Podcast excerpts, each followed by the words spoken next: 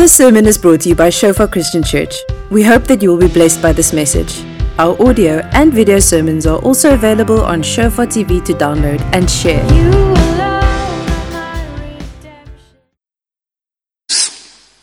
And we all are probably, most of us um, under the age of twenty-five, are challenged with just being bombarded with so many isms, so many stuff that come your way, um, people that come across your path, and, and the question is, what what is truth? And the challenge concerning truth, you know, and um, so let me read a couple of scriptures, then we're going to watch a short video clip of somebody that you can really listen to his stuff, Ravi Zacharias, and, um, and really begin to realize, like, hey, if I stand... Uh, then I must stand for the truth. There's a lot of people standing for stuff. There's a lot of people that are fundamental about things and passionate about, you know, even liberalism and a lot of stuff. People are very passionate about certain things. But um, when you stand for the truth, then there's there's something that happens. There's a stability in your life. Um, the challenge just is there's so much relativism in our world that there's little hope. There's, you know, that's why so many people are struggling with anxiety, depression, and fear, because we are a hopeless society.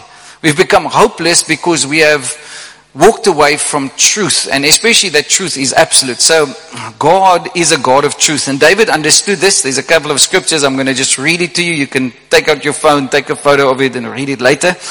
Uh, Psalm twenty-five verse ten, all the paths of the Lord are mercy and truth to such as keep his covenant and his testimony. Psalm twenty-six verse three, for your loving kindness is before my eyes and I've walked in your truth. Psalm forty verse eleven, do not withhold your tender mercies from me, O Lord. Let your loving kindness and your truth continually preserve me.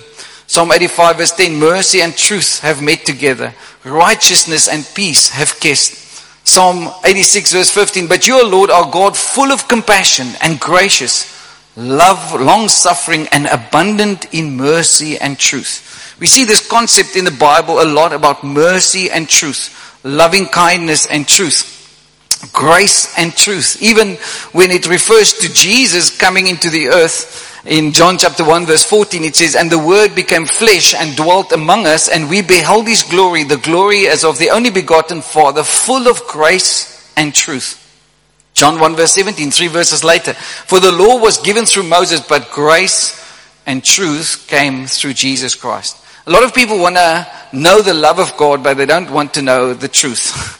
A lot of people want to know the truth, but they don't want to know the love. And there's a there's a relationship between love, grace, loving kindness, mercy, and the truth of God. You cannot say, I understand God's love, if you don't embrace first what is truth. And the challenge of that ability to walk in truth. And um, and so all of us, uh, probably, you know, we we live in a society, even when you look at the news, when you open up and you read something, then at the back of your mind you sort of think like, yo, is this really truth? You know, is this fake news? Is this real news? Is this really happening, what I'm listening? You know, did somebody really land on the moon? You know, is is the earth really round or is it flat? You know, and, and so there's a lot of stuff, and then people go into these conspiracy theories, and there's a lot of stuff even about yourself. And so um there's a challenge for you and I to align ourselves first to who God is.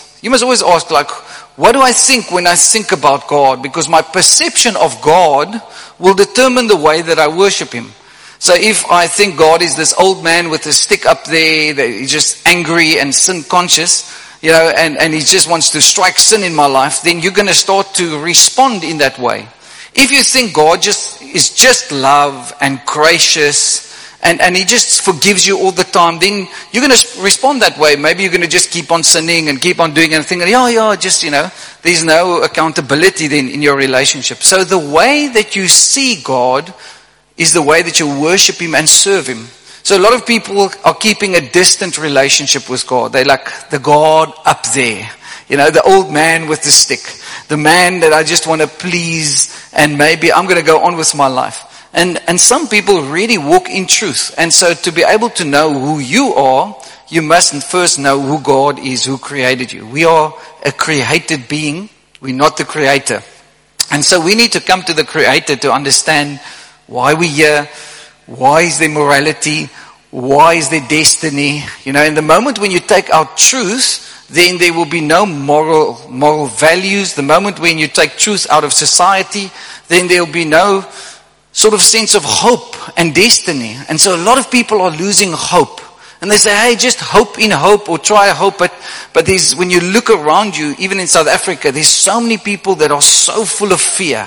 They are so hopeless. They just want to run away out of the country or do stuff. And, and there's, there's a lot of shaking happening at the moment, especially in believers' lives. We're not excluded because uh, shaking starts in the house of God. Challenges start right here in our hearts. So we're going to watch a short video of four minutes till four minutes thirty um, of this discussion on truth. And then we're going to go into it. Are you with me? Shake your neighbor and say, take out the popcorn. Okay, absolutely is not a name of somebody else on varsity, okay?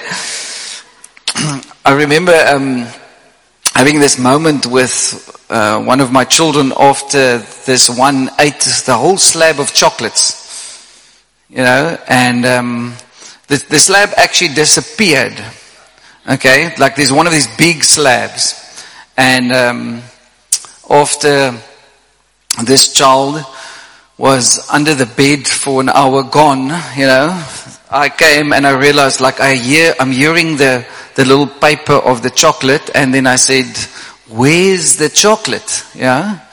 And, um, and then this child came out and stood there, and I said, what happened to the chocolate?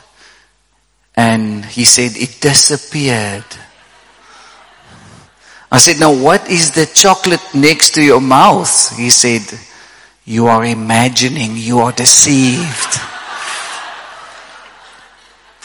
And I thought, sure, you're three years old and you lie. You know, inherently, we, there's a lie, you know, and inherently there's a father of lies.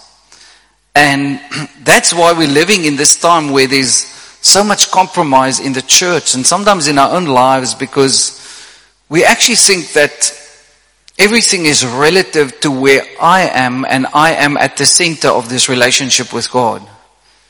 But that is not true. And so to make that shift to where God is at the center takes quite a challenge, because it means you have to leave some of your culture behind. I have to sort of like take a couple of steps away from, sure, am I just taking the things that I'm learning in the world and I'm applying that, and I'm just a good person or another good Christian trying to behave well? Or am I really living in this place where I understand that Christ is everything?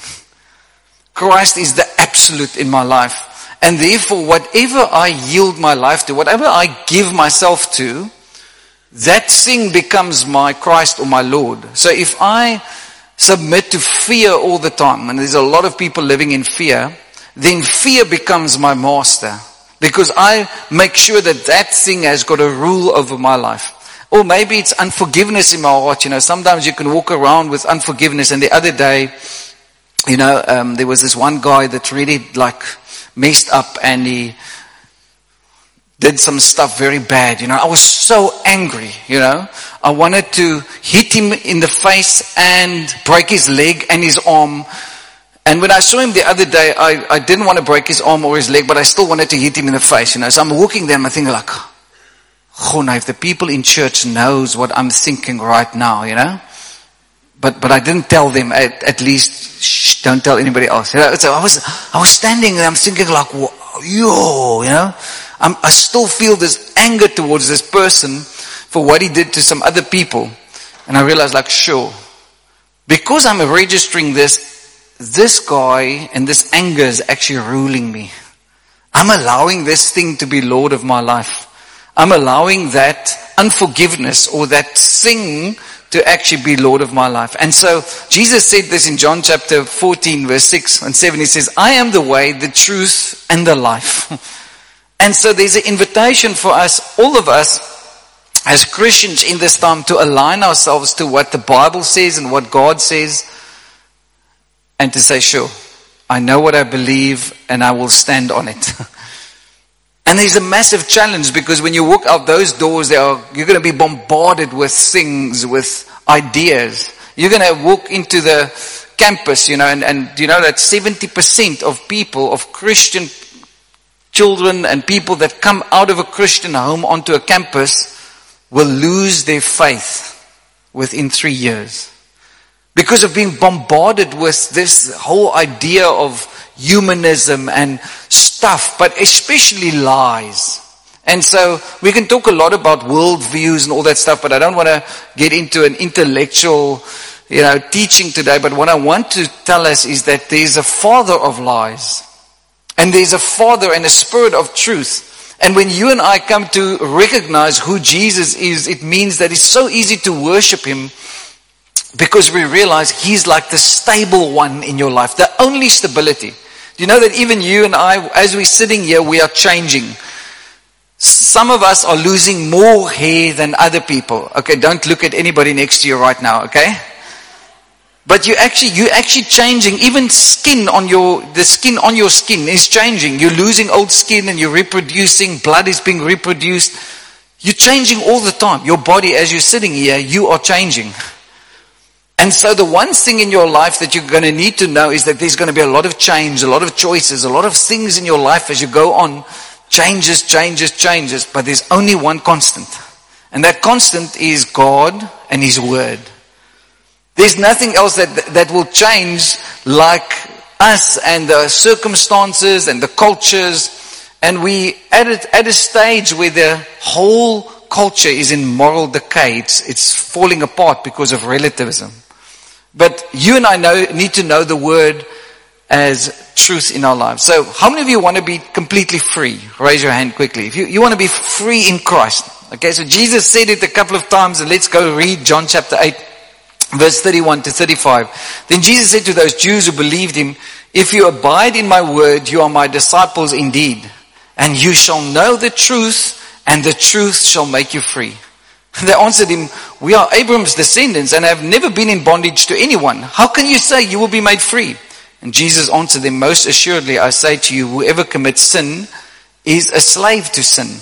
And a slave does not abide in the house forever, but a son abides forever. Therefore, if the son makes you free, you shall be free indeed." Wow, freedom. There's a lot of people portraying freedom, but they're actually in bondage according to scripture, because they're giving themselves over to lusts and to sins, and they become a slave to that sin. Don't for one moment think that if you continue in that pornography, or you continue in that thing, that you're actually free. No, you're actually, you're actually serving that thing. That thing becomes your master. But Jesus said, I want to tell you that there's a key. Those who the Son has set free is free indeed. And there is freedom, but you're going to need to start with the word, to abide in my word, and then you shall know the truth, and the truth shall set you free. What a promise for you to be free from the things of this world, from the cultures of this world, from the stuff out there. And I don't know about you, but I want to be free. I want to be like that donkey in Shrek. Pick me, pick me. I want to be free, free, free. You know, maybe let's do a song. Where's um Jason, okay? But there's, I'm not going to sing it. Why are you laughing like that? Okay, one day in heaven, I'm going to sing in the band. I mean, anybody else that's going to join me? Oh, yeah. All those people that only sing in the sh- in the shower. Hallelujah. We we have like people staying at the back of our house, and it's amazing. The first couple of people, they slept in ten or twelve years. The first couple of people, they really had this amazing talent to sing. But the last three years, we've not been blessed with good singers. Sorry, Max. Sorry, Sebastian. Sorry. But but they still sing, you know. At least there's freedom in singing. But one of my children said the one day, "Oh, I so wish Diabia will come back in my year," you know. They're just the ones that can sing properly, because we can hear them singing, you know. But at least there's like freedom. I don't know if, if like if you when you sing like, whoa, you just feel like, phew, there's something lifting, because hey, you're speaking about God. You're releasing that truth over your life. And that's why worship is so important. That's why praising God is so important, because you are declaring who he is. You're saying and speaking the truth. It's just very important that the songs that we sing these days are actually biblically accurate, because there's a lot of songs that are not biblically accurate. There's a lot of songs that worship me, and they're a nice experience, but they're not truth. They're not who Christ is. And that's why For Jesus to say, I am the way, I am the truth and the life, sets him in a category that he was either God or he was a lunatic. Because he made an absolute statement. He said, I am. He didn't say, I'm going to give you ten steps. He says, I am the way, the truth, and the life. It is, it is a crazy statement to make. And either you're going to believe that, and I'm going to believe that, or we need to walk away. But you can't, you can't be lukewarm. You can't be in between when you want to believe the word. Are you with me tonight? Because just that statement that he made should put you like, whoa. If that is what Jesus said, and if that is the claim, like he said, I am the resurrection and the life. I am the bread of life.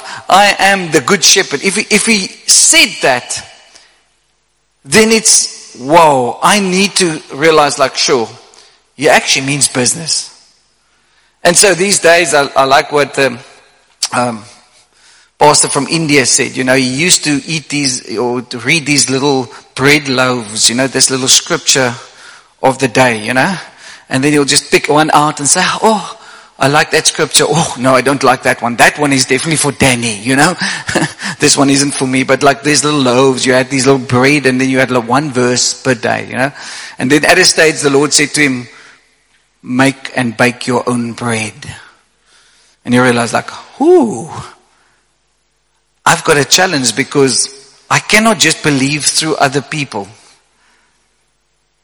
God is inviting you to believe him. And so that's why Jesus said in John, he said, you must worship him in spirit and in truth. And so the moment when you embrace God for who he is, then suddenly the Holy Spirit comes and brings confirmation of that, of who he really is. So we don't preach the healings of Jesus, we preach Jesus as a healer. Because when Jesus is there, healing will come. We don't preach, oh, God is for deliverance. We say God is the deliverer. So wherever Jesus comes, there will be deliverance. And I remember being there at Potch, going with um, Angus, and we were touring all the campuses. And um, and so the evening before the time, he, we were praying together at the back, and he was saying, I'm not going to pray for healing today. And I thought, like, oh. And then he said, I'm going to tell the people they must worship Jesus as the healer. So I'm thinking, like, okay, you know, but I'm going to tell them I'm not going to pray for them for healing. So I thought, okay, that's quite bold. So then he came up and he says, tonight I'm praying for no one for healing. All I want to say is Jesus is the healer. And so the worship started, and I think it was about the third song. A lady just on the side of the auditorium jumped out of a wheelchair that wasn't walking for four or five years. She was completely lame in, in the bottom half. She just jumped out. As she was worshipping Jesus, she just jumped out of the wheelchair, came running to the front, just danced around. And we were all trying to figure out, what is this lady doing here, you know? She's obviously got, like, she's very free. But everybody was, like, screaming and shouting, like, wow, you know, going mad. And nobody prayed for her.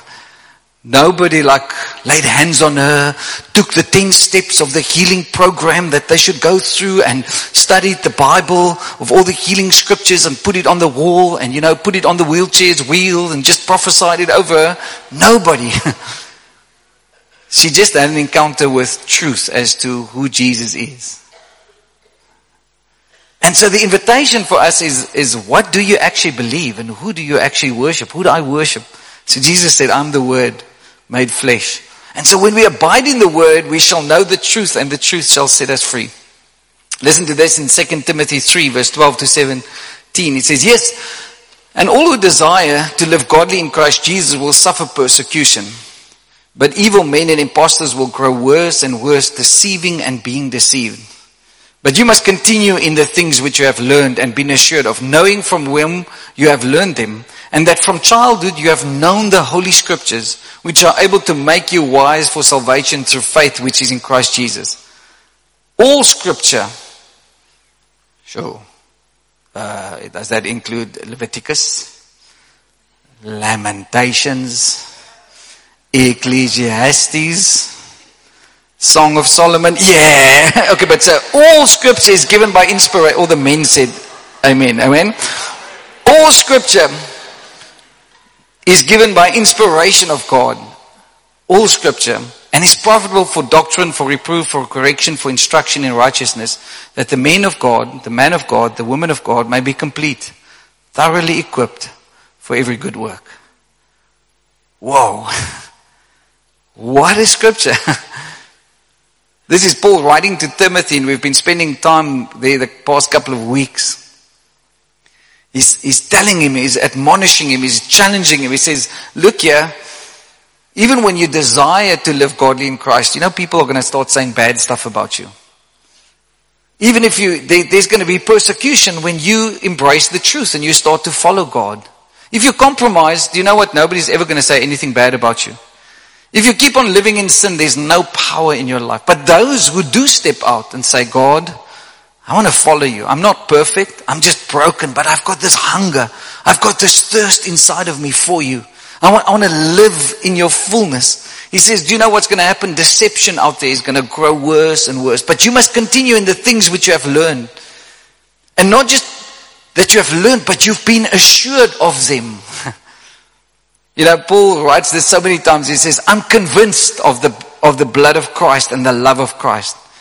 He says, I'm, I'm actually persuaded that nothing can separate me from the love of God, which is in Christ Jesus. Imagine you are persuaded, you are assured, you are convinced of something. Then you lay down your life for that thing. Isn't that what the first disciples did?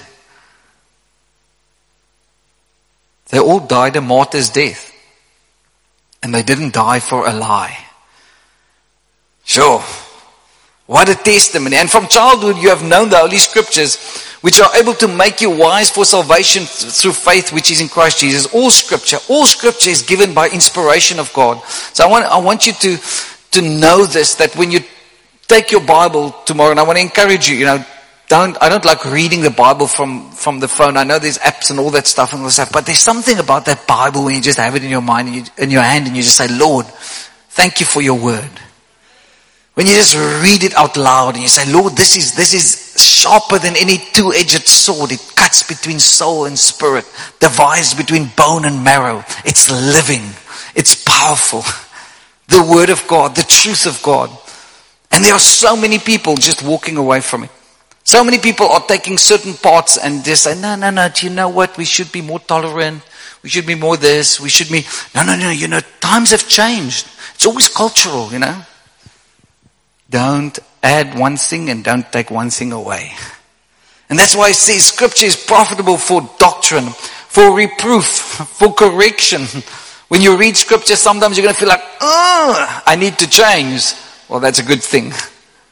Okay, don't just read the stuff that's nice. I'm more than an overcomer in Jesus. Yes, amen, you are. I want to know Christ and the fellowship of his sufferings. No, no, that doesn't sound good for me, but that's good for Marlon, you know. Marlon Maché, they must suffer a little bit. But the rest of you, you know.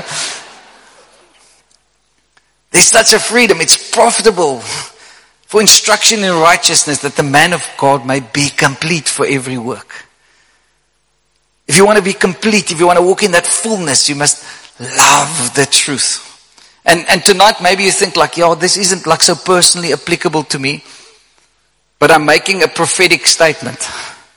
Because if we want to stand, especially in this time, you'll see so many people, just even churches, they're changing their whole method. They're changing everything to accommodate people. But there will be no power. You maybe even jump up and down, you run out of there, but there's no change, there's no deliverance, there's no freedom. And I love what Reinhard Bonnke says. He says, if you preach the original gospel, you'll get the original results of that gospel.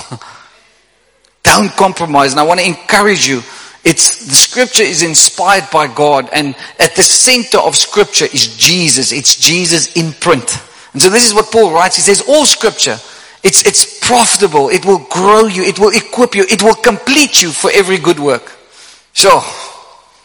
Listen to this. And Jesus said he must go away. So in John fourteen verse seventeen and John sixteen, he talks, and, and the book of John is a lot about truth. He says, the Spirit of truth, whom the world cannot receive because it neither sees him nor knows him. But you know him, for he dwells with you and will be in you. The Spirit of truth. Now you need to know this, that the world cannot receive the Spirit of truth because they're blinded. That's what Jesus said. But he says the Spirit of the truth is going to come into your life, the Holy Spirit, and he's going to breathe truth. He's going to lead you into all truth. He's going to teach you. He's going to show you. So don't be afraid. Don't be afraid. Don't be full of fear. Don't be hopeless, because wow, we have eternal salvation. We have the fullness of that life. And so yeah, in John sixteen he says, however, when the Spirit of truth has come, he will guide you into all truth. Say, he will guide me. He will guide us into all truth. For he will not speak on his own authority, but whatever he hears, he will speak, and he will tell you things to come.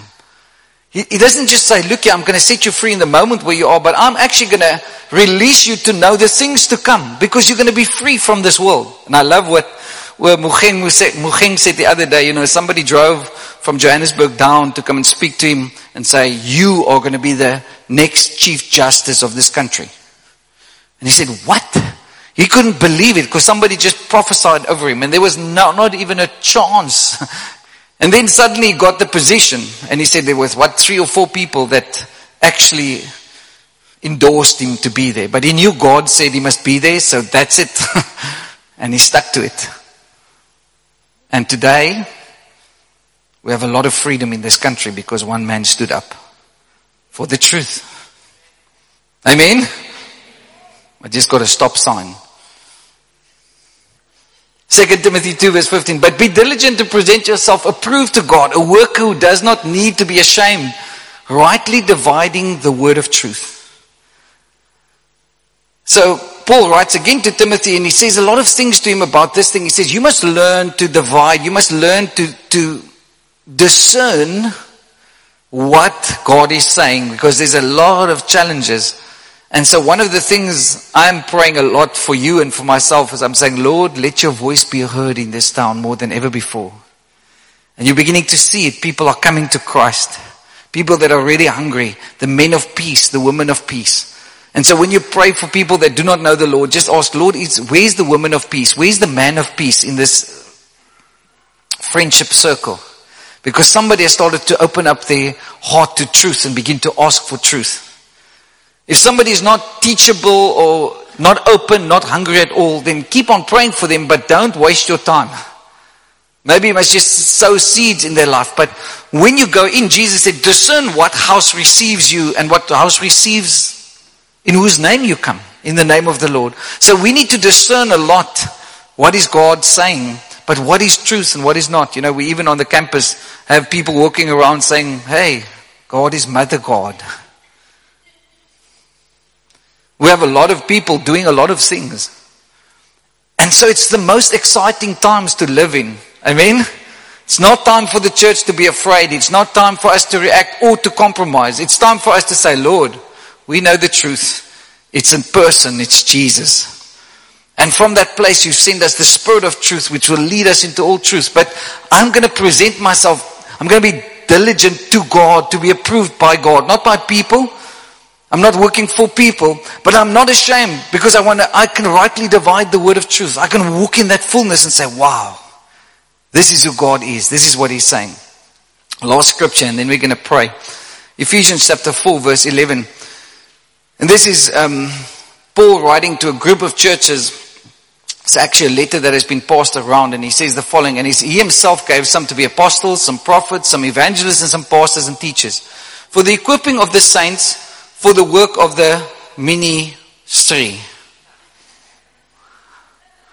Okay, the the yellow is going to go over now. Now, for the work of the ministry, for the edifying of the body of Christ, till we all come to the unity of the faith and of the knowledge of the Son of God, to a perfect man, to the measure of the stature of the fullness of Christ. It talks about this completeness, completeness in Christ. So what he's saying, there's gifts that has been given to the church, which is the fivefold ministry, the apostles, the pastors, the teachers, the evangelists, all these guys, the, the prophets, and they are there to equip you. My job is not to go and do the ministry. My main focus is to equip people. Equip you to do the work of the ministry. The time for church, church, where we're going to church is over. We are the church. And so each one is doing ministry, and that should be your cry. Lord, I want to do ministry. So you are going to be in the law faculty, and I don't have a card to swipe to get into the law faculty.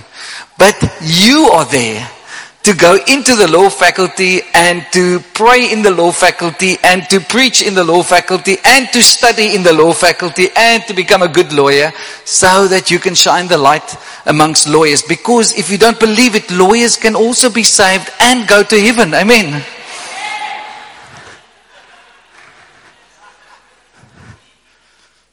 So, the crazy part is, ministry is not just preaching and teaching, but ministry is fulfilling the call of Christ. And this is what this guy is writing. He says, there's the edifying of the body of Christ. There's the work of the ministry that each one of us must do. There's no more consumerism. You can't just sit around and say, oh, yeah, this is a great time. Oh, you know, that short man in front, his jokes was not really, he didn't pull off quite a number of jokes, you know. I was a bit distracted, but you know, at least the soccer on my phone was great tonight, you know, because Liverpool didn't walk alone, they walked together or whatever. But so, hey, you are here to be equipped. That is what church is about. That's why we do these schools. That's why we, we, cancel our long weekend and our surfing trip. It's going to be bad to come and listen to Doctor Cornebecker. Because, hey, I want to be equipped. I want to do the work of the ministry. I want to walk in that place where I can rightly divide the word of truth. Because, hey, God, I'm a sent one. I'm here passing through. And so, he says here in verse fourteen, that we should no longer be children, tossed to and fro, carried about with every wind of doctrine, by the trickery of men in the cunning craftiness of deceitful plotting. Whew, I must take a break here because one sentence that Paul writes is like five sermons, you know. You think like, okay, okay, I'm just trying to get a hold of that one part, and then he goes on to another part, you know. But it's so amazing. He says, I don't want you to be tossed to and fro, you know.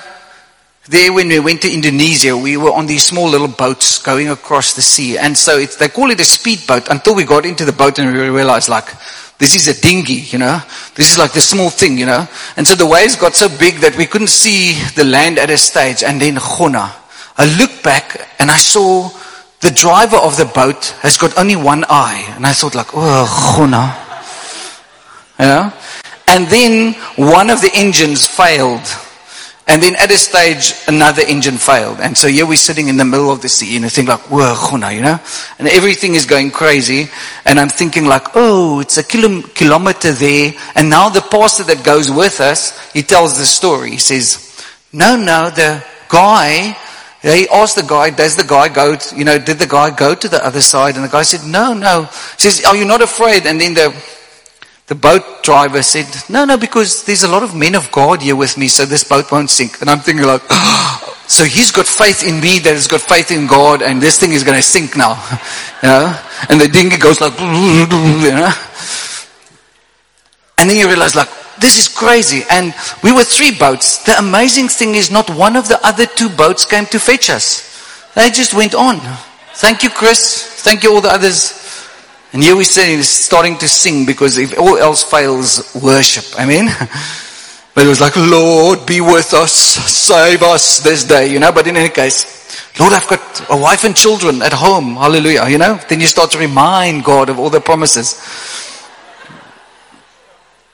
But the, the picture he's using here, he says, you're being tossed to and fro, carried about with every wind of doctrine. So we see the church, and especially charismatic church, there's a wind of doctrine coming through the church. And then everybody goes, you know. And then the wind of doctrine comes that way, and then everybody goes like, goes that way. And then everybody goes like, that way, you know. Let me tell you another story. Can I tell you another story? Raise your hand if I can tell you another story. Okay, one, two, three, four, five, six, lots of stories. Okay. So here we're going to this place in India. It's called Varanasi. But it's a crazy place, you know. Varanasi is the birthplace of Hinduism and Buddhism, and there what they do is they throw the corpses into the river and they burn people there and throw the ash into the river because it's like holy. The Varanasi is the Ganges, the river that flows from Varanasi. So, so here we go on this little boat. And the next moment, you know, but what, what I couldn't understand, we asked the people, is the river clean? And the guy said, yes, the river is clean. But now the doctor said this river has got the highest form of cholera in the world. It's right there in, in Varanasi, something like sure. I said, how does that work? You say the river is clean. The doctor says there's a lot of cholera. And then the guy said, well, no, the river is clean. It's only the dirt in the river that is dirty. So I thought, okay, that makes a lot of sense. Let's get very spiritual about this, you know. It's like not bath, bathing, bathing for two weeks and say, no, I'm clean. It's just the dirt on me that's dirty, you know. So some of the guys in church shower. Okay, but in any case, so, so here we're going on this little boat. And now the next moment we just see like this cow floating here. And then there's like another corpse floating. It's like, yo, it's crazy. And so the one guy says, hey, look, there's a dead person. And then everybody in the boat goes that side of the boat. And the boat goes like, and then it tips. And the water splashes in, and then everybody goes that side of the boat, and the whoops, and we almost picked up the cow in the process, huh? And so we're sitting there in the middle of Varanasi. All the girls are screaming, and all the guys are like, "We're drowning, we're drowning," you know. And but in any case, that's the picture that he's saying. He says that every doctrine just comes in. Now it's the supernatural doctrine. Now we're running after this. Now we're running after this, you know. But if you don't discern that what truth is and hang on to your main thing, there's so many things that are going to come, you know. So that's why I want to encourage you, please leave all the YouTube clips, all the YouTube videos, read your Bible. Okay? Because it says this, there's trickery of men, there's cunning craftiness and deceitful plotting. But it says, but speaking the truth in love may grow up in all things into him who is the head, Christ. So it gives us a key. It says, don't pursue truth for the sake of truth. Pursue God. And then love and truth will come together. And so a lot of people become Christian fanatics because we think if we only speak the truth to the world out there, then they're going to be free. No, no, the truth will set us free. But we must first love people. And as we love them, there will be an opportunity to speak truth. You cannot speak truth to the world out there that does not receive truth if we don't love them. And you know what? God does exactly the same with you and me. He invites you to himself. He says, I love you. And when you come, he begins to speak truth into your life. He says, grow up. I want to I want to teach you the things of my kingdom. Come, I love you. Come, come. I want to show you who I am. And then when you start to surrender to who he is, not to truth, but to who he is, he begins to release truth that sets you free. His word in your life. And that's why he says, when we want to minister to each other, we it's a difficult part because we love the truth. And especially for us as church, we love the truth. But you cannot just speak the truth if you don't love. Don't just love. Because it doesn't help you to just love somebody and you love them to the place where they're going to go to hell. But as you love them, you're creating an atmosphere where you can speak the truth. And you're speaking then the truth. But the foundation of that speaking is love. So that's why we need to pray for people and pray for unsaved people. Because the more you pray for them, the more you're going to start to love them. The more you're going to realize that they're just lost and they cannot receive the truth. That person is sleeping around because why? They don't know what true covenant with God is. And so as we release love, we can speak truth. It says, from whom the whole body joined and knit together by what every joint supplies, according to the effective working by which every part does its share, causes growth of the body for the edifying of itself in love. And so he's talking about this context of you and I, where there's an atmosphere of love as well, but you cannot just continue in an atmosphere of love if there's not also an atmosphere of truth and accountability. Because as you bring that part of ministry to God, whether it's dancing or singing or shouting or just serving, whatever that part of ministry is that God has given you, you actually build into the immune system of the church to be healthy. But if you are isolated and you are not committed in relationship, the body cannot edify you. Because what's going to start to happen is you're going to get deceived. And you're just going from one event to another event to another worship event to another this event to another event. But there's no edifying of itself and truth with that. That's mixed. And therefore people can't be free. So the challenge for us is to have love and truth working together. Grace and truth, mercy and truth. Because mercy means where I need judgment or I deserve judgment, mercy triumphs over judgment. So God says, I'm going to be merciful to you although you deserve judgment. I'm going to be loving kind to you although you deserve judgment. So that's why we see this, this thing of Jesus being grace and truth together. Love and truth together. And that's such a challenge for the modern day church, because you get churches that just go into the love, and then you get churches that just go into the truth. Oh, God loves you and he doesn't really care about you messing up your life.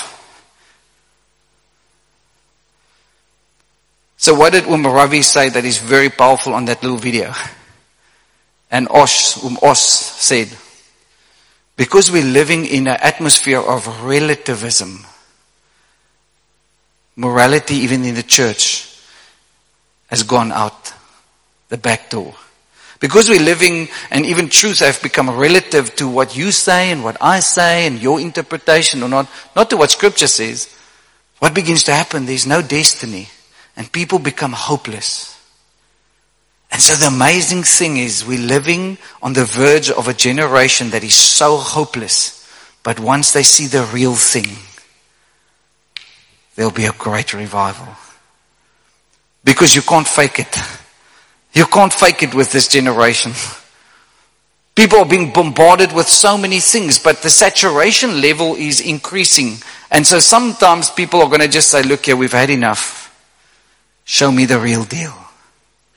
Show me who Jesus is. And so when you and I as Christians keep on living in the truth, living in the love of God, something begins to happen. People begin to wake up and say, he's got the real thing. He's got, she's got the real thing. I realize everything else is fake. And you're going to see the, the society just going on and on. More fakeness, more fake news, more, nobody believes anything about anybody. And now suddenly people become more relative, but morality goes out to your experience and my experience. But there's one thing that stands. Jesus. The truth. The person of Jesus. And so tonight I want to admonish and encourage and say, don't give up. Don't let go. Don't, don't think, well, ooh, everything is just sliding and everything is sliding and everybody's compromising. Maybe I must compromise too. Don't!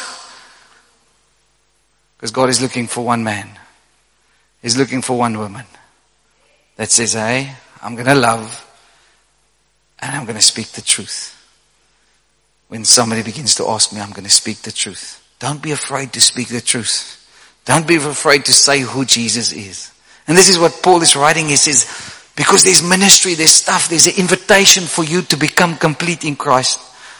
To grow up and not to be tossed fro, to and fro. But now I feel like serving God. Next week, I give up on God. Now I feel like this. And, now. And if that is the cycle of your life, got good news for you. Abide in the word. Begin to say, God, show me who you are. And begin to walk in that truth. Will you stand with me tonight? Thank you for listening. Remember that our sermon audio and videos are also available on Shofar T V. Go to w w w dot shofar online dot t v to download and share.